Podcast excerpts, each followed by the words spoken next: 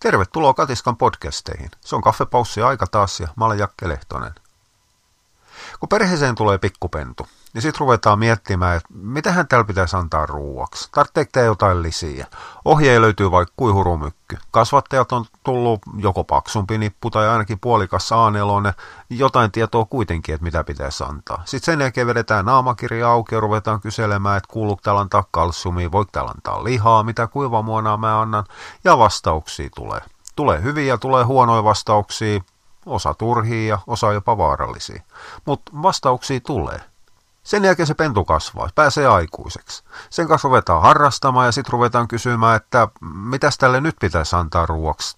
Tarvitseeko mä ehdottomasti nyt, kun käydään agility-treeneissä, niin täytyykö mun antaa palautu, palautusjuomaa, täytyykö sille antaa lihaa, tarvitaanko nyt sitten ihan oikeasti sinkkiä pahimmassa tapauksessa käsissä on hiukan sairas koira ja sen jälkeen kysellä, että miten nämä erikoisruokinnat tehdään, kun on vatta sekaisin närästä ja niin poispäin. Ja taas kerran löytyy vastauksia. Niitä tulee heti, kun vaan val- malttaa kysyä. Tulee hyviä vastauksia, tulee huonoja vastauksia, tulee turhia vastauksia ja tulee vaarallisia vastauksia. Päästään sinne koiraelämän viimeiseen kolmannekseen. No aidosti se ei ole kolmannes, mutta jos nyt mietitään se tähän jakoon, niin kolm, viimeinen kolmannes joo. Eli koirasta tulee vanha. Sen jälkeen kysymykset loppuu.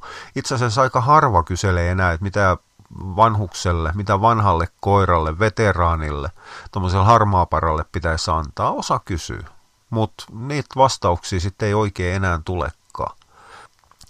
Välillä tulee semmoinen olo, että koiran vanhuusaika, eläkeläisaika, se on sellainen, mistä ei haluta puhua. Mä en tiedä, että johtuuko se siitä, että ei niin kuin oikein tiedetä, siis vastaajat ei tiedä, mitä ne vastaisi, vai johtuuko se, nyt mennään hiukan hankalaa aiheeseen omalla tavallaan, vai johtuuko se siitä, että kun se koira rupeaa olemaan vanha ja siinä on vuosi takana, niin sitten on tullut vähän niin kuin yesterday's news.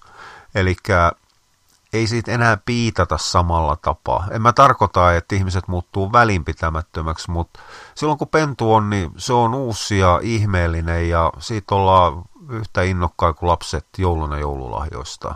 Ja sitten ennen kuin päästään Tapanin päivää suunnilleen, niin sitten se onkin sit se into vähän niin kuin, tai se paras into on lopahtanut sitten jo siinä vaiheessa siitä uudesta ja ihmeellisestä on tullut arkea. Ja sitten kun se arki kestää tarpeeksi kauan, niin sitten siitä, meinasin sanoa, että tulee painolasti. Ei, sitä mä en missään nimessä tarkoita vanhojen koirien kanssa. Mutta siitä tulee semmoinen ihan viimeisen päälle arkirutiini, mitä ei sitten oikein enää mietitä.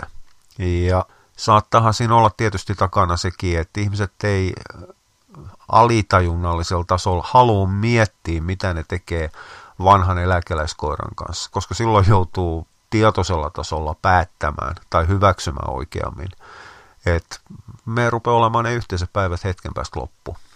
Eikä ihmiset halua miettiä kuolemaa etukäteen, vaikka ne tietää, että se tulee sieltä. Valitettavasti aikaisemmin kuin uskotaankaan. No hyvä puolet tietysti on se, että ei niin hirvittävästi edes aidosti tartte kysyä, että mitä vanhan koiran ruokinnalla tehdään. Toki sille saisi antaa hiukan enemmän ruokaa. Vanha koira saisi jopa hiukan lihoa. Älkää missään nimessä laittako selvästi vanhaa koiraa laihdutuskuurille. Se on ihan älytön. Se on jumalaton stressi sen kropalle. Itse asiassa vanhan koiran ruokavaliotakaan ei välttämättä kannata vaihtaa. Jos se nyt on mennyt sitten sillä lupalla koko ikäs, niin ei sitä nyt viimeisen kahden vuoden takia kannata paljon vaihtaa. Siinä saattaa käydä vähän niin kuin väitetään, että vanhoilla ihmisillä käy siinä vaiheessa, jos ne 80 päättää aloittaa tupakkalakon, niin ne kuukahtaa sitten viikon päästä koska se muutos on liian suuri. No ihan oikeasti, en mä tiedä, onko toi aito juttu vai onko se urbaani legenda. Mutta mä voisin kuitenkin kuvitella, että kaikki radikaalit muutokset on kohtuullinen stressi vanhan koiran, jos ei kropalle, niin korvien välille kuitenkin.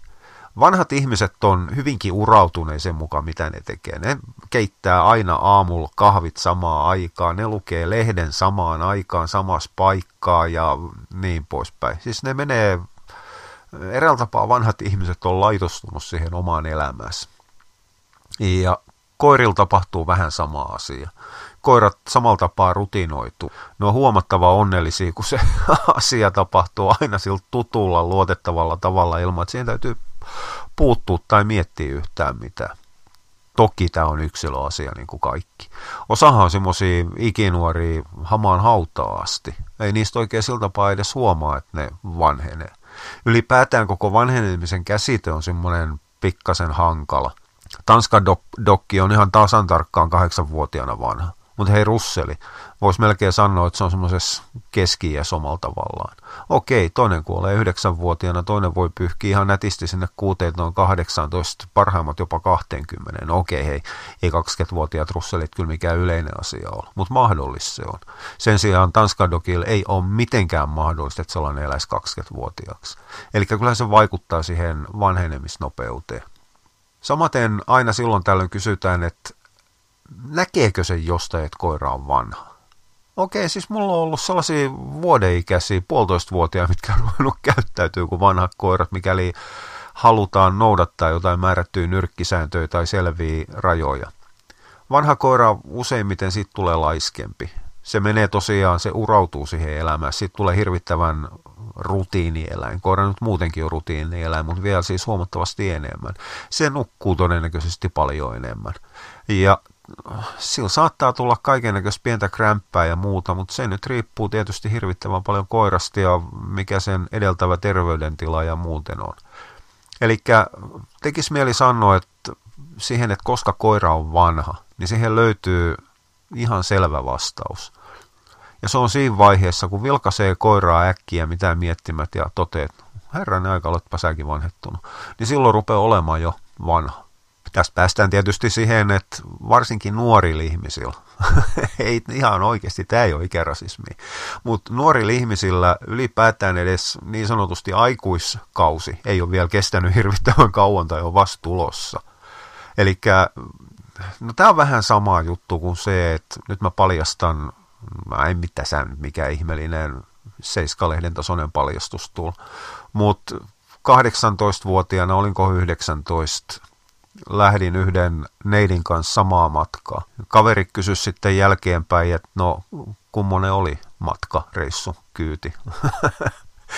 ja, ja totesin siihen sitten taas tyypilliseen tapaan, että herrasmies ei koskaan kerro.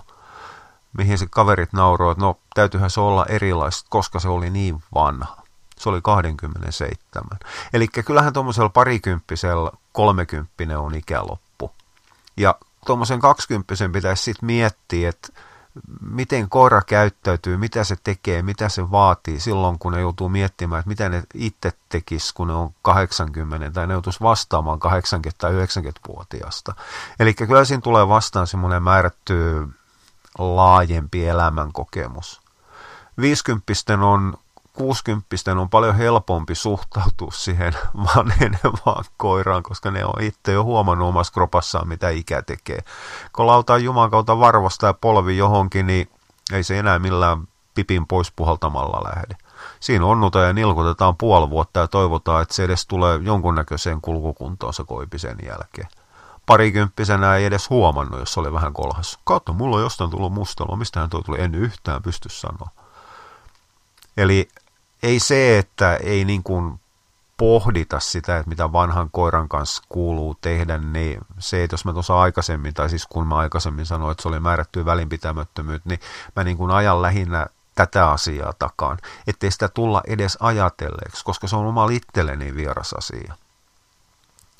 Mutta te ottaa aika selvillä vesillä, kun te annatte sillä vanhalla koiralle ihan normaalia ruokaa, ettei todellakaan laita sitä laihdutuskuurille. Lisi saa antaa niin kuin pikkupennulla. Mä oon monta kertaa sanonut, että koiran ruokinnassa on itse asiassa vaan kaksi erilaista vaihetta.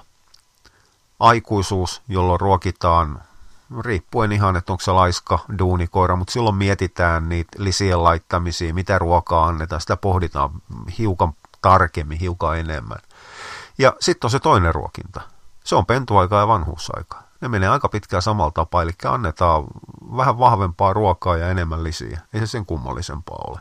Ei siitä kannata tehdä sen isompaa juttua. Toki jotkut voi käyttää niin sanottuja neurovitamiineja, B1 siitä poispäin, mutta ei niistä mitään hyötyä ole. Ihan yhtä vähän kuin vanhenevalla ihmisellä. Ei se poista sitä aivojen iän tuomaa rappeutumista ja jäykkää kulkemista. Voi antaa glukosamiineja sen takia, että kun se nousee vähän kehnosti, mutta jollei se kehno nouseminen, semmoinen liikkeelle lähdön jäykkyys johdu rikosta, niin ei se glukosamiinissa mitään hyötyä ole. Monet on sitä mieltä, että se on auttanut, mutta useimmiten kysymys on vaan siitä, että koira on ehkä uskallettu ruveta liikuttaa hiukan enemmän siinä vaiheessa, kun sillä on glukosamiini päällä. Ja toinen on sitten semmoinen valikoiva havainnointi. Eli jos aikaisemmin koira nousi ylös ja se oli 15 sekuntia hiukan jäykempi, sen jälkeen se vetreytyi, niin sitä murehdittiin ja mietittiin ja sitten sen jälkeen kun annettiin glukosamiini, niin sitten sen jälkeen kun se nousi ja on 15 sekuntia hiukan jäykempi, niin siihen ei enää niin kuin kiinnitetä huomioon. Ollaan sitä mieltä, että kyllä se aika joka tapauksessa on lyhentynyt, että tämä glukosamiini on auttanut, vaikka ei aidosti mikään ei ole muuttunut. Tämä on kohtuullisen inhimillistä. Ihmiset näkee sitä, mitä ne haluaa. Ja sen takia tutkimuksissa käytetään placebo-kontrollia. Ei siinä sen kummallisemmasta ole kysymys. Mutta se, mihin vanhojen koirien kanssa kuuluu kiinnittää huomioon, niin on se, että okei, niistä tulee, varsinkin jos ne on tervei koiria ja hiukan isommilla. Pienet on vähän semmoisia jossain määrin elohiiriä koko ikäs, mutta toisaalta kun mä vertaan meidän russelle, niin kyllä siinäkin näkyy niin kuin ikä. Eli meidän vanha russeli väsähtää, haluaa mennä nukkumaan paljon aikaisemmin kuin se hiukan oli vuotinen pentu. Niin ei anneta sen koiran nukkuu liikaa. Se saa nukkua sen ajan, mitä se haluaa. Jos ei sillä ole semmoista määrättyä pyörimpää jaloissa ja kerjää makkaraa valveilla oloaikaa siellä keittiössä, niin ei se mitään haittaa. Antaa sen nukkuu. Ei siitä ole mitään haittaa. Mutta ei anneta se jäädä makaamaan. Et ihan samalla tapaa ihmisillä tulee noutaja hyvin pian sen jälkeen, kun ne lakkaa liikkumasta, niin koirilla on hiukan vastaavasta kysymys. Eli liikutetaan, mutta mielellään, kun on pikkupentu, ja kysytään aina, että paljonko sitä saa liikuttaa. No, niin paljon kuin pentu jaksaa, mikä käytännössä tarkoittaa sitten aika hemmetin paljon, jo ihan nuorellakin pennulla. Mutta ei pentua saada liikuttamalla rikki. Niin vanhan koiran kohdalla pätee määrän suhteen ihan sama. Et ihan niin paljon kuin se koira itse haluaa ja jaksaa liikkua. Jos se on semmoinen vähän laiskempi tapaus, mikä haluaa mennä siitä, missä aita on matalin, niin sitä saa kyllä pikkasen pakottaa. Eli nyt saa taas käyttää sitä kuuluisaa maalaisjärkeä. Mutta muuten mennään sen koiran tahdilla ja ehdolla aika pitkälle. Ja pikkupentuu ei saa rikottu liian liikkumisella mutta vanhan koiran saa rikottu liian liikkumisella, koska se kroppa ei palaudu enää. Pikkupentu kasvaa koko ajan, sen kroppa korjaa ihan joka päivä, joka tunti. Kaikki asiat, mitä on tullut, niin se kroppa korjaa, koska se rakentaa samaan aikaan uutta. Mutta vanhalla koiralla tämä korjausmekanismi, totta kai, koska se hauta rupeaa lähestymään, niin on jo ihan pikkasen paljon tehoton. Eli tämä on ihan sama kuin se, mitä mä sanoin tuossa, kun polveskolautta niin puoli vuotta onnut. Niin vanhalla koiralla on ihan sama asia. Nyt täytyy vaan muistaa se, että jos mä viisivitosena kolautan polveni ja on onnun puoli vuotta, niin mä olen 55,5-vuotias. Mutta jos 10, 11, no 11-vuotias koira kolauttaa polves ja ontuu puoli vuotta, niin se on saattanut kuolla vanhuuteen sinä aikana. Eli koirillahan kuukaus ei ole samalla tapaa kuukaus kuin meillä, kun se ikä on. Tämä vanha muistisääntö, että koiran vuodet on seitsemän kertaa ihmisen vuosi. Se pätee keskiarvona, mutta eihän se pentuna ja vanhuksena käy, vaan silloin se aika kiihtyy. Äh, mitä mä selitin? Niin, siitä, ettei ne korjaa kroppaas. Eli varokaa sen vanhan koiran rikkomista. Mutta sitten se, mitä tarvitsisi tehdä melkein enemmänkin kuin vielä kuin se, että annetaan sen koiran liikkua, niin huolehditaan sen korvien välistä. Aina silloin tällöin kysytään, että mitä dementikolle voi tehdä. Koirille tulee dementtiä ihan simmisää ihmisillekin. Ne rupeaa unohtamaan asioita, ne ei oikein tiedä enää, missä ne on. Ne menee ovesta tulos, niin missä mä asun, mihin mä oon menossa. Mä tunnen ton ihmisen, mutta ihan tarkkaan en tiedä kuka. Aa, se olet sinä.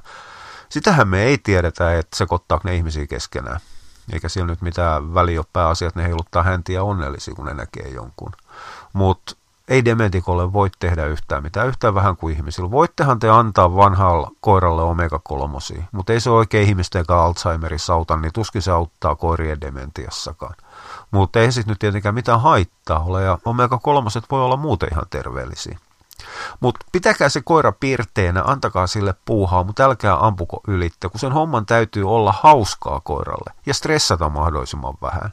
Et jos se vanha koira on edelleenkin semmoinen ihan tolkuttoman ruoka-ahne, niin aktivoida sitä sitten ruuan kanssa, piilottaa johonkin pahukseen mitä ihmeellisimpiin laatikoihin ja pyöreisiin ja pyöriviin pöytiin ja Rubikin kuutioihin lihaa tai muuta ruokaa, niin saattaa vaan kasvattaa stressiä. Se ei enää olekaan semmoinen, hei jee, tämä on hauska juttu. Se, että jos se on koko ikänsä rakastanut tennispallojen perässä juoksemista, niin siinähän saadaan yhdistetty niin liikkuminen kuin hauska tekeminen. Mutta se, että jos pentuna ja nuorena ja aikuisena silloin heitetty tunti tennispalloa pitkin poikin peltoi, niin vanhan koiran kanssa sitten se tehdään vaan muutaman kerran. Koira muistaa aina se no okei, tämä on yleistys, mutta aika pitkälle koira muistaa sen viimeisen asian, mitä se on tehnyt. Eli silloin ihan se ja sama, että onko se jahdannut sitä palloa tusinan kerran vai yhden kerran. Se on aivan yhtä tyytyväinen tai tyytymätön sitten sen jälkeen, kun se lähdetään pois eikä enää heitetäkään sitä palloa. Eli jotain tolkkuu. Mutta silloin koiralla tarvitsisi saada puuhaa. Mutta summa summarum, kaikista tärkein asia, mitä te voitte ja mitä teidän täytyy, siis ei enää kysy, puhuta voimisesta, vaan nimenomaan mitä teidän täytyy tehdä vanhojen koirien kanssa, niin on lakata murehtimasta, että mitä ravintolisia sillä annetaan. Sillä annetaan ihan samat ravintolisät kuin mitä se on syönyt koko ikässä, mitä se ruoka vaatii. Annetaan ruokaa sen verran, että se paino missään nimessä ei tipu.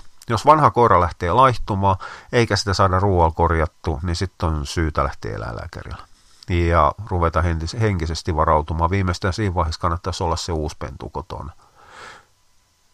Keskeytetään tämä loppukanetti tähän uusi pentu. Päästään siihen stressijuttuun. Tota, uusi pentu on semmoinen henkinen laastari omistajalle, eikä ole mitenkään huono laastari. Siis se on ihan jumalattoman hyvä laastari. Se helpottaa sen vanhan koiran poismenosta ylipääsemistä. Vähentää sitä omaa suru- ja surkeutta jonka jälkeen sitten ei oikein enää revitä samalta paranteita auki naamakirjassa ja vielä kuuden vuoden jälkeen pidetään yleissurupäivää sen takia, että se vanha koira kuoli määrättynä päivänä. Mutta pentu kannattaa ottaa ennen kuin se vanha koira lähtee. Mutta pentu saattaa olla sellainen riivi, sehän ei kunnioita koiran ikää. Ja se saattaa kiusata viimeiseen asti sitä vanhusta. Nyt riippuu sitten ihan sen vanhuksen perusluonteesta, että miten se vastaa siihen.